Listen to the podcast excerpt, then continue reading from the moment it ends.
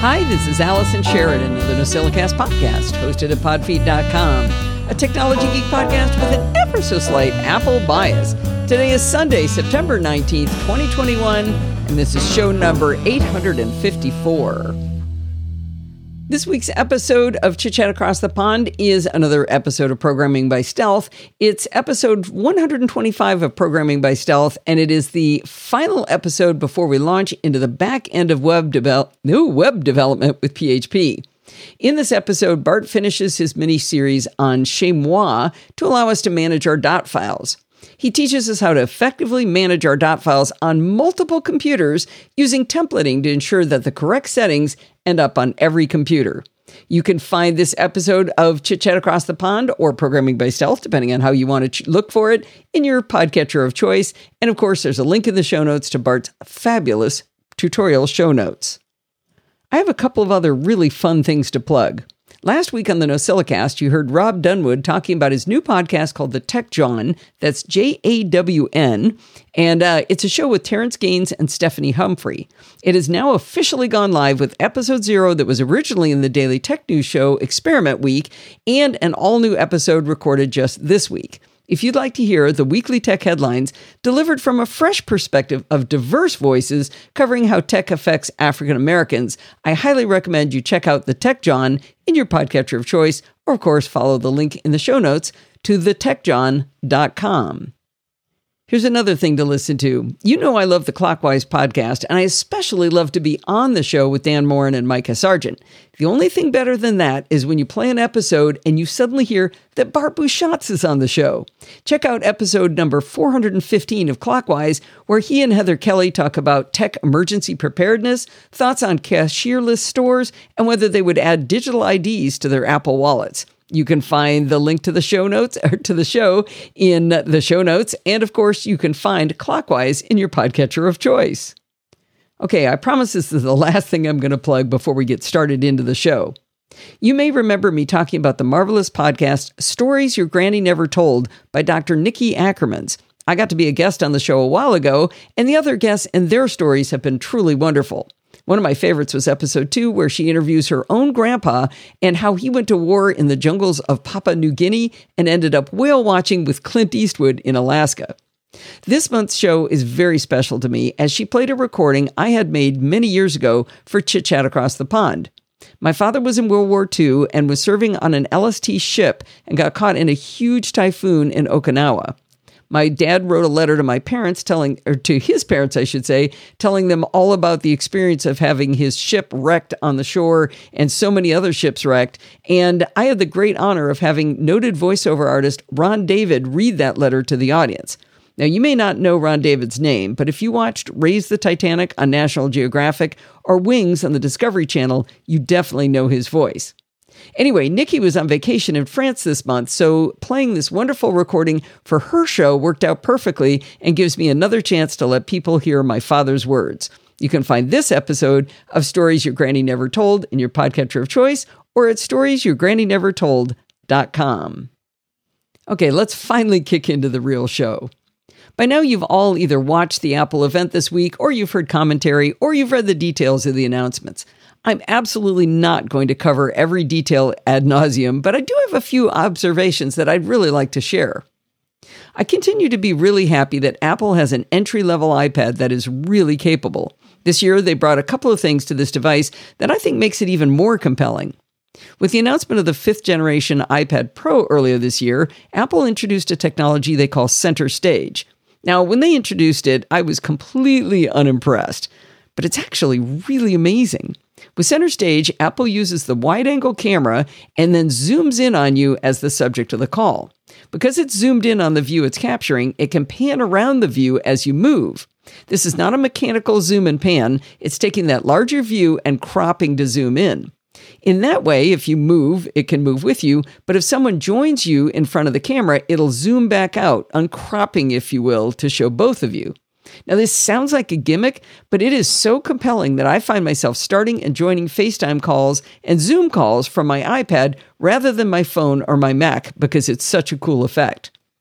For $329, the iPad Nothing continues to be a very compelling product, at a great price, especially now that it has the new uh, center stage capability. Now, I have an iPad mini and it has one single job, and that's to act as a control center for the app Steve and I use to manage our live show. That didn't keep me from buying a new one when Apple announced it this week. Now, you know I'm a fan of Apple Pencil, so I was excited to see the Mini get Gen 2 pencil support. With this upgrade, you will always have your pencil with you because it sticks to it. I know that seems like a small thing, but it's actually a huge thing. If it's not right there and charged, I find I simply won't use the pencil. Now, this week I'm working on a Screencast Online tutorial about Joplin, and I discovered on iPad mini when I was doing the demo that it supports Apple Scribble technology. So I can handwrite with pencil and have it appear as real text.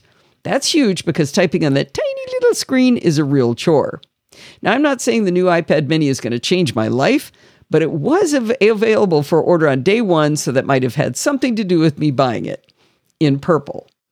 Let's move on to the Apple Watch Series 7. I was really hoping the rumors were true that the Series 7 watch would come with squared off sides, but only because I wanted it to look new. In fact, I suspect it would be a less comfortable form factor with square edges.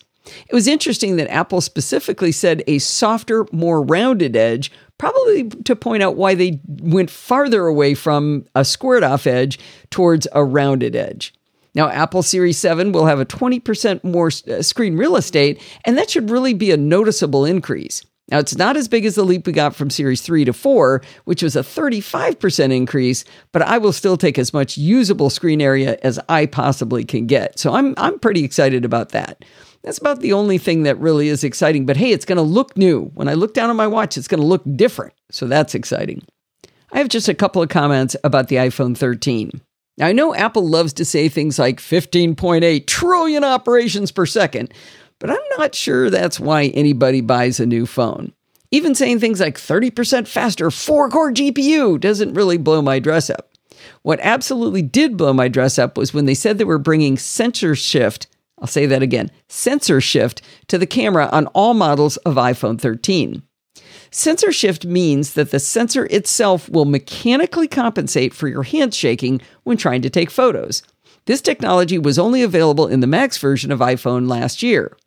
I found a fantastic video breakdown of an iPhone 12 and Max by Jerry Rig Everything, in which he got all the way down to the cameras and he explained how they work. So this is this is looking at the Max from last year and its uh, and its sensor shift versus the iPhone 12 with just the regular optical image stabilization. So while the iPhone 12 non Max version does have optical image stabilization, they do it by allowing the entire camera to float, which does help a lot with shaky hands. With sensor shift, though, they're actively measuring the jiggle and compensating for that jiggle using tiny magnets and coils to move just the sensor to compensate for the motion. Now, I spent a good chunk of my career designing steering mirrors to compensate for motion in just this very matter. My steering mirrors, though, were tiny, but nothing like what Apple is doing here. As Jerry describes in his video breakdown, the magnets are the size of ants. Now, Jerry explains that optical image stabilization at the camera level can compensate for motion at up to 1,000 adjustments per second. But by moving the much tinier and lighter sensor alone, as it will be in the 13 and it was in the Max, it can react at 5,000 times per second. So it's going from 1,000 adjustments per second to 5,000 adjustments per second. Now, I'm not sure I need 5,000 adjustments per second because I've got fairly steady hands, but I've seen some examples that suggest it can really help. Now, sadly, sensor shift for some reason is only on the wide camera. That's the regular one, if you will, not the ultra wide, not the telephoto, the middle one. And I think that's really a shame because the other probably bigger difference with iPhone 13's camera is that it now sports a 3x telephoto instead of 2x. I know people are wild about the ultra wide lens for landscape photography, but I just don't take many photos in ultra wide. I take far more photos in telephoto than wide, so I'm super excited about a 3x optical uh, telephoto. So I'm, I'm really curious why they put sensor shift in the wide lens instead of the telephoto, because that's where the effect of shaky hands is more magnified. Oh well. Now, another camera feature that I'm really looking forward to is the new macro capability. If you haven't played around with macro photography before, the thing you're looking for in the specs is how close you can get to the subject with the camera lens. If you're trying to get a crisp focus on a murder hornet's wings, you need to be able to get really close. The iPhone 13 will be able to focus down to two centimeters from your subject, which is that's less than an inch. That's really, really good. The new macro capability in the ultra wide lens at f1.8 on a phone's camera will be amazing. And you can use it in video and slow mo photography. Now, I may not come up with anything amazing with that, but I bet we will see some amazing stuff on the internet shot with this camera. Now, Apple also announced cinematic mode for video, which pretty much looks like witchcraft to me. They demonstrated how you could set the focus on one person, but if they look away, the focus changes to the subject of their vision. That's that's crazy pants. I just really? Anyway, I doubt I'm ever going to use it, but it sure does make the iPhone's camera an even more compelling tool for real videographers. Now, people have been clamoring for a 120 hertz refresh rate, and while that was a huge leap up on my TV screen, I'm not sure I'm going to notice it on my phone. Apple didn't ever specifically say 120 hertz in their demo, rather, they showed that the frame rate adapts depending on what you're doing so they can save battery. And in the video, you could see it went up to 120 hertz at times, but when you didn't need 120 hertz, it stayed down low, and in fact went really, really low. Again, I bet I'm never going to notice this. Now, the longer battery life, two and a half hours longer than the full size 12, sounds awesome. It does come at a cost, though, as the iPhone 13 Pro weighs 6% more than the 12. But that seems like a small price to pay. Anyway, because it was iPhone and Apple Watch announcement week, both of my devices have started dying around 8 p.m. I assume they'll automatically go back to normal now that the announcement has come out. None of the devices Apple announced this week are game changers if you have last year's models, but they're all faster, they all have brighter screens, some have more screen real estate, and they continue to outpace their rivals if you look at the specs and believe their claims. That's good enough for me. Remember a few weeks back, I talked to you about 1Password and their move to an Electron app and how the Mac internet lost its collective ever loving mind about feeling abandoned, and I didn't see why? When I published my blog post, I included on the tweet about it AgileBits founder and author of 1Password, Dave Teare, along with Michael Fey, the author of one of their blog posts I'd referenced in my article. Now, as you might imagine, my blog post made Dave Teare pretty happy after a couple of weeks of pure anger from the internet. Because I tweeted in this way, including him on my tweet, I became part of a few threads Dave had with other customers, and as a result, I got to see how Dave responded to his customers. One thread became very interesting, and I'd like to read it to you. The conversation was between Dave and a gentleman named Christian. I don't know Christian, and he's not a huge influencer of any sort. He's just a customer. Christian first responded to my tweet back to Dave by writing, Unsubscribed after many years, trying LastPass. Now, Dave could have simply ignored Christian, but instead, this is what he wrote back I'm sorry to hear this. What part of 1Password 8 scared you away? In any event, I hope we can win you back someday. I thought it was interesting that he would write back to a customer who was obviously angry and leaving anyway. I can only imagine how busy Dave was at that time, and yet he set aside the time to respond to this one voice. I imagine that Christian was probably surprised to hear back from Dave, and it also encouraged him to take a different path than simply leaving 1Password. Christian wrote back, Okay, I gave it another chance to try the beta, and it does not feel snappy. I'm running on an M1 device. The interface design looks a bit cheap, so you improve the speed of the menu when you click the plus button to add a new item, you could really tell it's not a native app. Right away, this told me that Dave taking the attitude that he did was exactly the way to open someone's mind, even if it was just a little bit. Now, Christian wasn't a convert by any means, but he was in the conversation and he was giving concrete examples of what he didn't like. Dave could have dropped it at this point, but he continued his conversation with Christian. He sent a two part tweet to Christian, and unfortunately, I was only able to find part two. But in that tweet, Dave continued to pursue understanding from Christian. Dave wrote, Changes to item list scrolling to improve performance there. Where are you seeing things get sluggish? would be helpful to know where to focus our efforts during the early access beta period to make sure we ship an awesome app when it's ready. Thank you for helping. Think about that. Dave thanked Christian. In a couple of tweets, Dave now has Christian helping him improve the product. Dave genuinely does want Christian's feedback and is encouraging him to continue to provide feedback while at the same time reminding him and anyone reading along that this is the early access beta period when constructive feedback is most valuable. Christian's next response was interesting. He wrote, Okay, I continued testing. It's not perfect, but it works. I'm going to keep using 1Password. But if you ever create a native app again, I will move from OK to happy. I miss the bouncing of the app when you type your master password wrong. It feels just static. Isn't that awesome? Dave was able, through being respectful and open to criticism, to turn someone from angry and having left the product to engaged to being a continuing customer. But the story wasn't done yet. Dave wrote back, Thanks for continuing your testing. We've heard from a lot of people that they want the playfulness back on the lock screen. Saw some internal demos of this in development. I think you'll like the update when it comes out. So, how could this be any more awesome? Such a silly little thing as the jiggle when you mistype has gotten into the roadmap just because people enjoy it. I think these little touches are an underlying reason why Apple people are so committed to the platform. It reminds me of the first time I plugged my iPod Nano into my Mac when I opened iTunes and it showed my iPod as being product red. It absolutely delighted me. It made zero difference to my usability of the product, but it surprised and delighted me.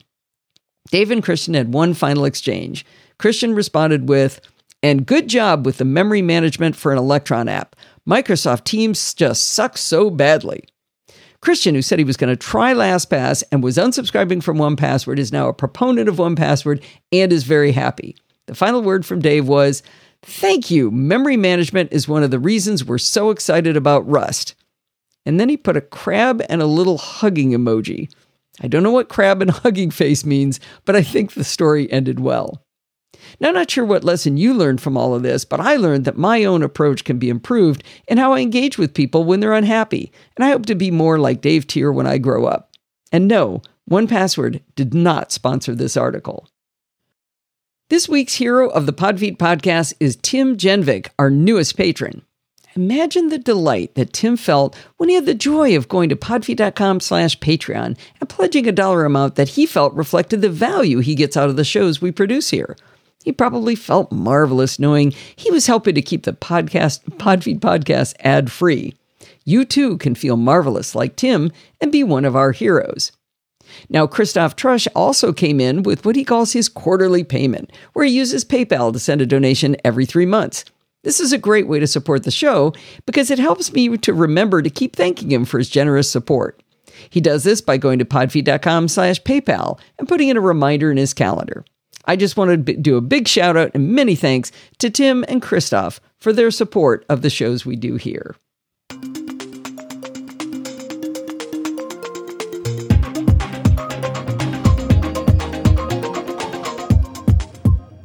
It's that time of the week again. It's time for Security Bits with Bart Busschots. How are you today, Bart? I am grand. I just had myself, um, well, I've earned myself some extra calories for dessert today because I had I had my whole day planned out, and I was I gave myself five minutes of spare on my cycle that I had planned, and I was exactly halfway from home, the furthest point of my route, and I met a sign that said "Road closed, diversion, turn left." Oops. I know that other road. That's the road I got hit by a van on. I hate that other road, and that other road is 15 minutes longer, and I have five minutes of spare. But I got Ooh. home on time because oh, jeez, went like a bat out of hell. I've been meaning to ask you, and this is a very odd time to ask you, but I keep forgetting anyway. When you got hit by the van, did your watch call emergency services? It offered to, and I, in foolishly, went, "No, no, I'm fine." oh, you did not. Jeez. Okay, the watch can't fix stupid. nope. Uh, it happened actually. I, I the first time I had clip-on pedals, I fell over at zero miles an hour because my feet were and the watch also offered to phone to phone nine one one, and I was like, no, I just fell over because I'm an idiot. Leave me alone. That sounds more like the kind of thing I would do. Now, the first thing I was under 60 when I got my first Apple Watch that had that capability. Mm. The first thing I did was turn it on anyway, because if you're under 60, it's not on by default. I did the same, to be honest, because of all the cycling and stuff I do. I figured, well, actually, to be honest, the better half was like, you're turning that on. I was like, sir, yes, sir. well, I have it on just because I fall over when I'm just standing. So my my entire family is a, uh, a family of klutzes. I was just talking to my brother about that, about how my mother would get mad at me. She would say, "You're always hurting yourself," and I'm like, "I got this genetically. Have you noticed how many times you've broken your own toe? Four times." My father broke his nose so many times. So they actually took the bones out of her toe. That's how many times she broke it. It's just like, yeah, we can't fix this anymore. It's it's done. And they took my father broke his nose so many times they took the bones out of the the uh, cartilage out of that. so all he it, he could take his nose and tape it to the side of his face. He only did it for Halloween. I was going to say, and, and what about like sunglasses? Would they stay up? Yeah, I mean, he still had the bones at the top. He just Oh, didn't right, have so any of the cartilage. Okay. Yeah, yeah. Anyway, so Yeah. yeah, uh, I'm I'm I de- I'm definitely a fan of the fall detection. And did you see with the? Uh, I think it's just the Series Seven, not the Watch OS, that it's going to notice if you're cycling and it'll notice if you fall over cycling. Well, I did see that terrible bit of the video where they showed the guy on the mountain bike clattering to the ground. I was like, yeah, that's too familiar. Go. They did not like that. Exactly, exactly. All right. Well, we should probably get off of this topic and get started with some security stuff. Yeah, we're also vamping because it's been a strangely quiet two weeks. I, part of me was like, have I just like forgotten my RSS feeds or something? But no, I, I kept up with the news as normal. It just didn't happen much. Uh, we did have some follow up though. Hey, wouldn't it be neat if one day you go, nope, nothing happened. That would Nothing actually be a nice here. problem. Yeah, I just want to go, Allison. It's fixed. All of it. It's all everything. done. Signing off. Finish the internet. st- you stayed patched and you stayed secure. We're done. Um, a follow up on some uh, long running stories. Then we have the NSO Pegasus uh, saga, as I'm calling it. Uh, Apple have officially patched the vulnerabilities with lots and lots of hoopla. It made the morning news here in Ireland, and like that's like a five minute news summary, and it made that. So you know, Afghanistan was going on, and it made the news. Um, yeah, I was really surprised at how much press that got uh, to the point that um, my daughter Lindsay's mother-in-law, who is is brilliant and everything, but would tell you that she's not terribly technical. She said to Lindsay, "Hey, there's a big security update. Have you done it on your phone?" So it it it got it got to the norms. Yeah. Which it's funny how it's the ones that doesn't, you know, you're not really likely to be the target, and of all the ones you should care about, this probably isn't it. But it- it's sort of funny how it But- works like that. But anyway, Oh no, I, I can tell you exactly why it worked that way, Bart. Who was doing the reporting? Reporters. Who was the target? Ooh, Reporters. that's a Right? really good point. Yes, yes, yes, yes. No, that makes more sense now. I get it. But yeah, so that's patched, which is good, and they patched it a long way back as well. They they basically patched everything. But they everything And they so- blew the dust off it all, patched it. And, One thing you might be missing: it's iPhone, iPad, Watch. Uh, it's not Apple TV, oh, but great! oh, and Mac, and Mac. So it's it's it's a big one. It's it's across the board. Get her done. yes, indeed, it was a PDF library, wasn't it? Which is why it snuck in Oh, is that what it was? processing. Yeah, it's always You know, a parser. oddly enough, my my uh, Monterey beta machine did not have an update. It has now since then, but right when it all broke and I had it on all my devices, it was not on Monterey. So I don't know if it got there later or what happened. Given it's a beta OS, it may just have got there later because it's not under active support yet. Yeah. Support, you know, Okay. doesn't exist, exists, and then ceases to exist. So you're still you're in the support doesn't exist yet. Right, right. Uh, and we also found out uh, from a bit of local reporting that the German government are customers of Pegasus, which is uh, nice, I guess. Oh. Yeah. Hmm. Yeah, they are a grey hat company, and the German government are, you know, not the UAE um, or any of the other more authoritarian governments out there. So I guess Germany having it is less bad, but you know, interesting nonetheless. He squints and tries to round up. Yeah, yeah. Uh, we also talk a lot about social media companies and their attempts to improve their software to deal with the obvious problems they're having on society and so forth. Um, so WhatsApp have given another small little bit of privacy. You can have end-to-end encrypted backups on iCloud now with the latest version of WhatsApp. Um, and I didn't pop it in the show notes because it's only in beta, but uh, there is a beta version being tested of actual multiple device support. Believe it or not, of of WhatsApp. I don't know what you mean by multiple device support. As in you can use it on already do it on your. f- Well, you keep complaining you have to keep logging in and logging out. That's going to go away. Okay, okay. Multiple simultaneous devices Yes. got you. Yes. Okay. Uh, in related news, uh, Tom Merritt reported on the Daily Tech News show that y- you remember when uh, WhatsApp said that they're going to be sharing data with their parent company, Facebook, and everybody lost their ever loving minds and jumped onto other services like Telegram. Apparently, uh, uh, organized crime and and and evil bad people have been showing up now in Telegram. So you know, Telegram's really come into its own. Yeah. you know you've succeeded when the dregs of the internet consider you home. Exactly, exactly. I, I got to check and see how porn's doing because that's usually your leading indicator, right? Of whether you're actually popular. Indeed. that, that was a joke, people. Um, and uh, uh, an interesting related story from Tidbits. I couldn't really find a place to plug it in, but it was a really good article, so I figured this is a place to hang it. But end to end encryption is really good, but it only protects you between the ends. So that has no guarantee that the person you securely communicated with is going to keep anything you tell them confidential. If I tell you something through a perfect mechanism and you tell the world, no privacy. Well, and if if the well, let's let's back up and take it with the WhatsApp example. They said end to end encrypted backups on iCloud, but iCloud isn't encrypted, right? Uh, well, So no, no, no, no. Sorry, if it was end-to-end encrypted backups in something, it means that the only way to get them back that they would stay encrypted from the moment they leave your device and be encrypted on the cloud. So they'd be for the if for backups. Actually, end-to-end encryption means that the host company can't see it. But if you have an Okay. end-to-end conversation, then there Okay, is a okay. two-party system. A backup's So like a it's- one-party conversation.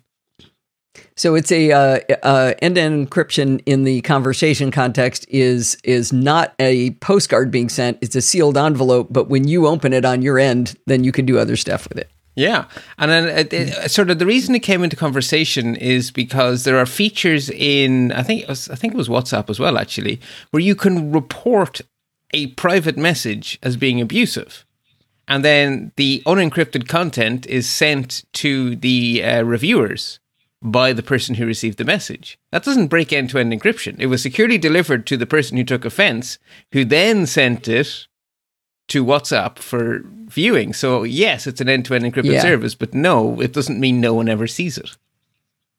I like Tom's coverage of that too. Yes, if you send something to the WhatsApp staff to have some them look at it, it's not encrypted anymore. Yeah. you you just got it and then gave it to us, and then we read it. It's even worse. You asked us to read it and we read it, and now you're angry we've seen it? Wait, what? In a very similar vein.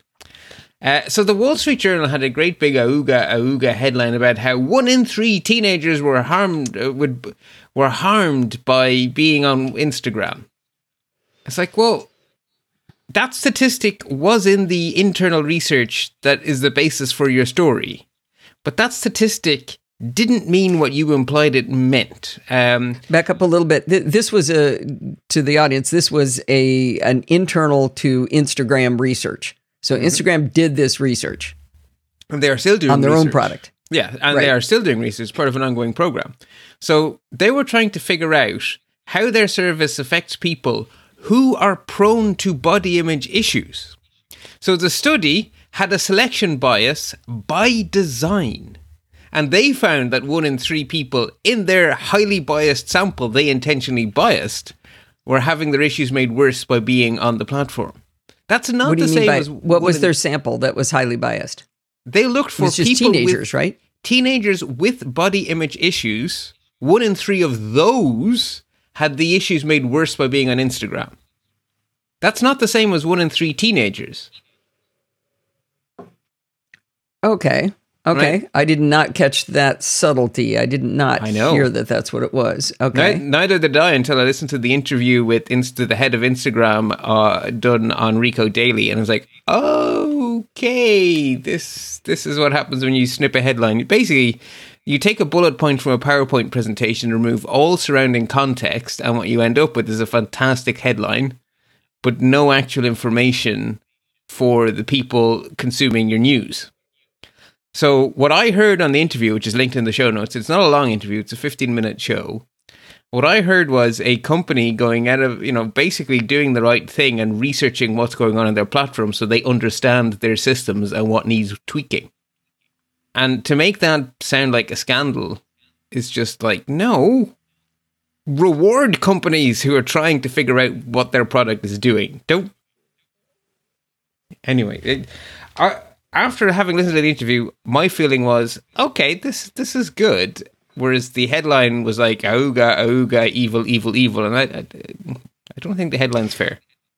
So, in um, Tom's coverage of this on Daily Tech News, uh, he reported that while the researchers did find this concerning, you know, it does make this not concerning. It, it just means it's different concerning than one in three teenagers. Mm-hmm. Uh, but in in that that the uh, people who could affect change to the way the algorithm works to that does help cause these body image problems. Um, those people's bonuses are all tied to make them do it, use it more and therefore we're not responsive to the study to say oh okay we'll try to here's things we could do to make this less likely to happen. Yeah, incentives are okay misaligned incentives are always bad. Because to me incentives are like railway tracks. Yeah well it might it might not be a mistake what their incentives are set at. That might be intentional. Yeah which gets us back to who owns them again? yeah exactly. Yeah, but the fact that they're doing the research is not a scandal, and the fact that the research found one in three doesn't mean what people thought it meant. It's not one in three randomly chosen teenagers. That's good to know. Yeah. Okay. And the comparison to the tobacco industry is just ridiculous.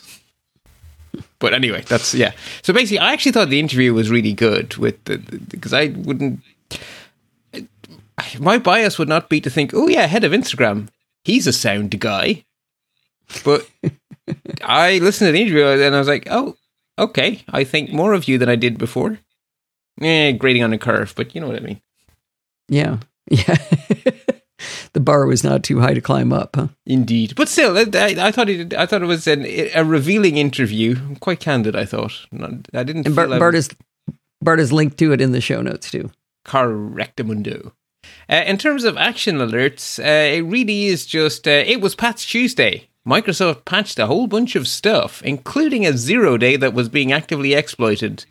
In fact, being actively exploited like so actively that even though Patch Tuesday was just a few days away, Microsoft released a statement saying "Auga, auga." In these circumstances, you need to disable ActiveX or you're in deep danger. But now it's patched. Oh, good. Good. So patchy, patchy. So patchy, that was patchy. on uh, that was IE and. Well, it's basically, but it wasn't Edge, right? It's yeah, but the problem is way worse than that. So almost no one browses with IE anymore. But the HTML brain of IE is called MSHTML, and that is still used inside a whole bunch of Core OS components. So while you may be browsing the web with Edge, bits of the OS oh. are still using the old IE code, even if you aren't. So that's actually okay. why it was a really dangerous vulnerability. So they release Edge for other operating systems, but that would not have this MS, MS HTML core. Correct, because okay. MS HTML basically is what got the difference between IE and Edge is that instead of MS HTML, it uses a port of the the heart of uh, Chromium. Okay. So it's basically Google's HTML renderer instead of the old Microsoft HTML renderer. Got you. Okay. So yeah, big zero days, are ooga ooga. But then there was a patch released a few days later, so now it's just very straightforward: patchy, patchy, patch, patch. And as we've already mentioned, Apple patched everything. So patchy, patchy, patch, patch. this is this is first in a long time. Worthy warnings blank. So we can jump straight That's kind of weird. It is kind of weird. Wow. So we can jump. Oh yeah, we skipped over deep dive too. Yeah, none of those this week either. So straight to notable news. Uh, the UN Human UN Commission for Human Rights, sorry, the UN Human Rights Council, HCR. This is one of those things with the acronyms in French, isn't it? Anyway, UNHCR, which is the Human Rights Council, have called for governments around the world to pause the use of facial recognition and other AI systems until safeguards to protect human rights can be developed and deployed. I don't think anyone's going to huh. listen. But it is good that the UN, basically the head of the UN for human rights, is like, you know, this facial recognition stuff. This is actually a human rights issue. I wonder how much of this uh, is related to the misidentification of people with dark skin there's in a, facial recognition. There's at least some of that going on, but I think a lot of it is being triggered by what's going on in China, where you basically have a 1984 style oh. police state being made possible by this technology. Really okay, scary. Okay. I learned on the Tech Jawn podcast with um, Terrence Gaines and Rob Dunewood and oh, I can't remember the woman's name. I've just haven't met her yet. Uh, where they were talking about the fact that African American women get misidentified at, I want to say they said something like twenty times as often as as a white female or as white people in general. Like I, women, African American women in general, were really misidentified. Uh, my understanding is basically that men are recognized better than women, and white people are recognized better than non-white people. So non-white women are just like it just multiplies, right? Yeah. In yeah, the worst possible way. Way worse. Not not like twice as bad. It's multiple, yeah, because they multiply together. So it's it's it's oh it's yeah no it, it really is, and it's down to the data sets. Basically, with AI, garbage in, garbage out. Or sorry, with machine learning. Let's let's be specific. If yeah. you train your machine learning on bad data, you're teaching it the bad stuff was it, was it LinkedIn or who was it who trained a machine learning algorithm on their past hires? And the assumption was a computer won't be biased, but they trained it on their past hires. So what they actually did was cemented permanently into place all the sexism and racism that had been around for years that they wanted to get rid of. So they had just made a machine be racist and sexist. Yeah. I, I, I, always think of a question Leo asked during uh, TWIT one day where he said, I understand that that you know we've got got diversity problems, but what what does a, a non-diverse workforce actually cause in change in a product? And he was he was sincerely asking the question, you know, because we hadn't actually seen it. So I think of his his question every time because this is the answer to that question the unintended yeah. consequence of of having a a, a, uh, a non-diverse workforce causes unintended consequences like i said yeah basically products that don't work once they're applied here on planet earth where there are the diversity of people yeah yeah on the Tech Jawn again they were talking about um, you know those really annoying sensors under uh, faucets that you try to get the faucet to go so they don't hands. work they're they're like one of the worst things on earth. But it turns out if you're black, they don't work at all. They're actually way worse. And I, you know, at first I was like, "Oh, come on, that's just bad for everybody." And I looked it up, and sure enough, there's all this research into how do we make these detectors actually see dark skin. Like we haven't figured that out yet, or we're trying to figure that out. I mean, we all hate them, so stop making them anyway. But right, they're already deployed, and you haven't figured out how to make a whole big swathe of the world actually be able to wash their hands. Yeah, I, I thought washing hands was important. That was before right. the pandemic. Um, the next story here, I, I was so many shapes of is this a security story? Is this not a security story?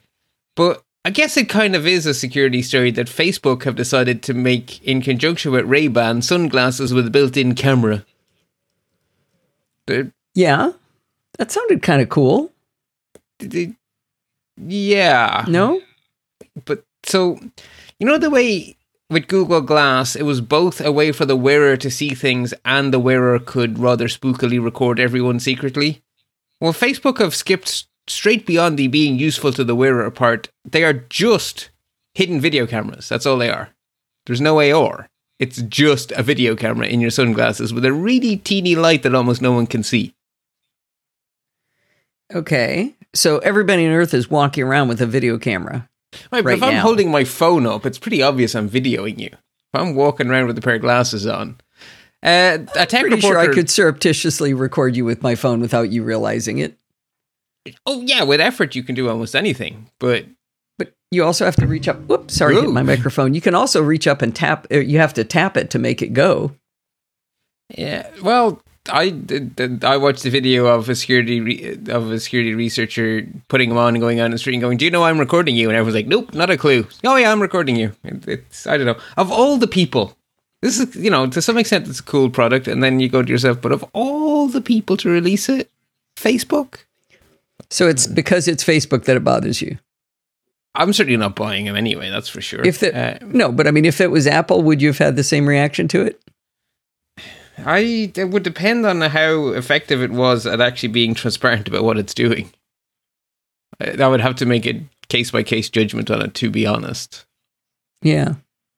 And I guess at where we are as a society, because at some point as a society, we're just going to assume we're being recorded all the time, at which point all of this becomes moot. Well, every ring there. video doorbell you're walking by is recording you. I mean, it's, it's you're being That's, recorded all the time. There's a difference though in snippets that aren't connected and record every conversation you have with someone being recorded end to end. It's not quite the same. But I've anyway, seen, I've seen Black Mirror. well, you're right. There we go. Exactly. That's that's kind of always niggling away at me here. But anyway, we get to end notable news on what I think is a good news story. Uh, the US Federal Trade Commission have issued some new rules. Health apps have a duty to report data breaches now. So good. That's good. Yeah, exactly. So if you're if you are holding people's health data and you have a breach, you have to tell people that you've had a breach. So I, I can see no way to make that into a bad thing.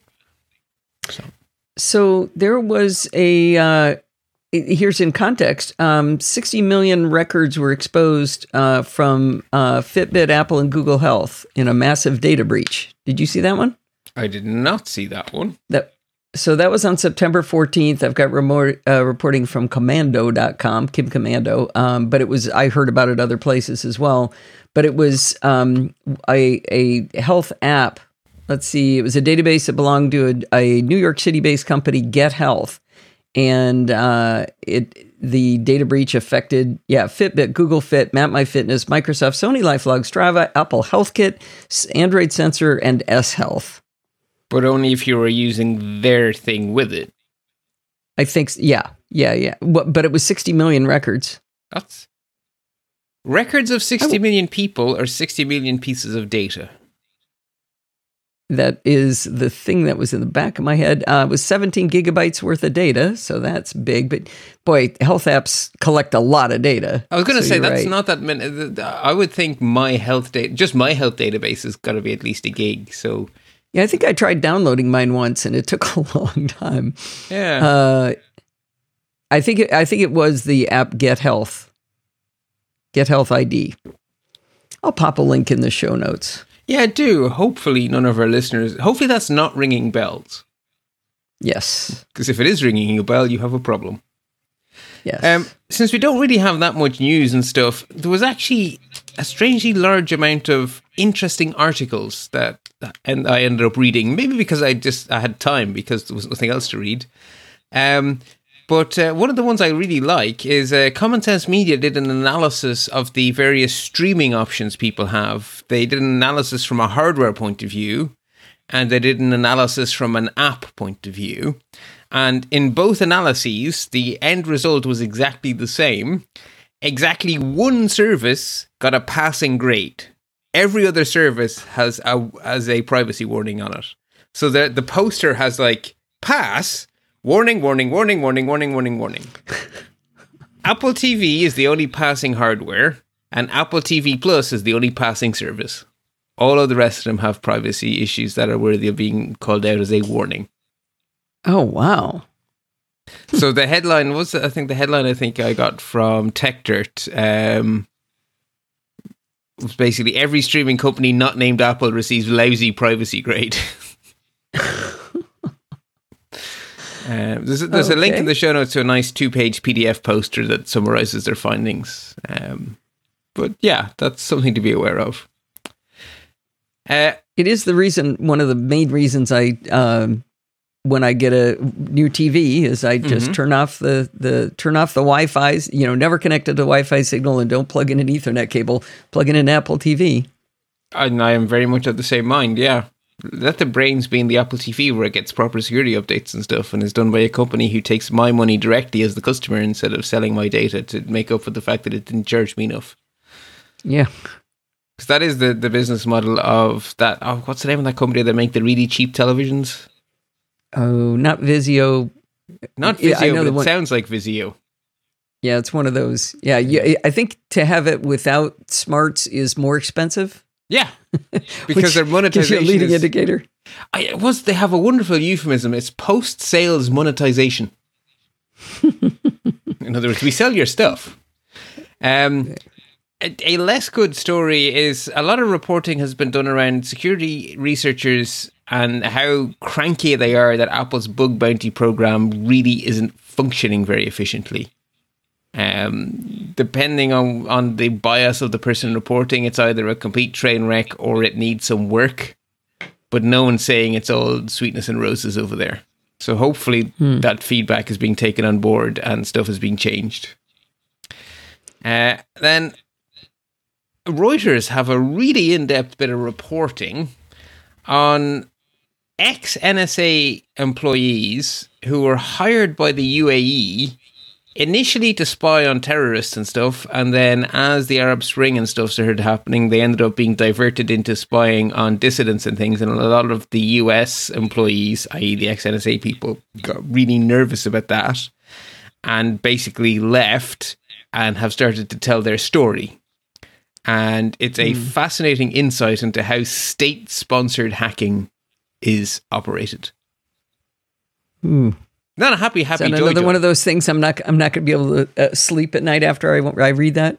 I'm not sure it'll stop you sleeping. It, I just found it interesting to see how it actually uh, how these programs hang together. Um, so I thought it was. In, I mean, uh, to some extent, it wasn't surprising. It was just interesting to see that my guesses weren't stupid. Um, you know, because there's a lot of it going on. You know, we, we sort of know there are state level actors, right? That that's the euphemism you hear everywhere, right? State level actors are probably involved. So now you know what that means.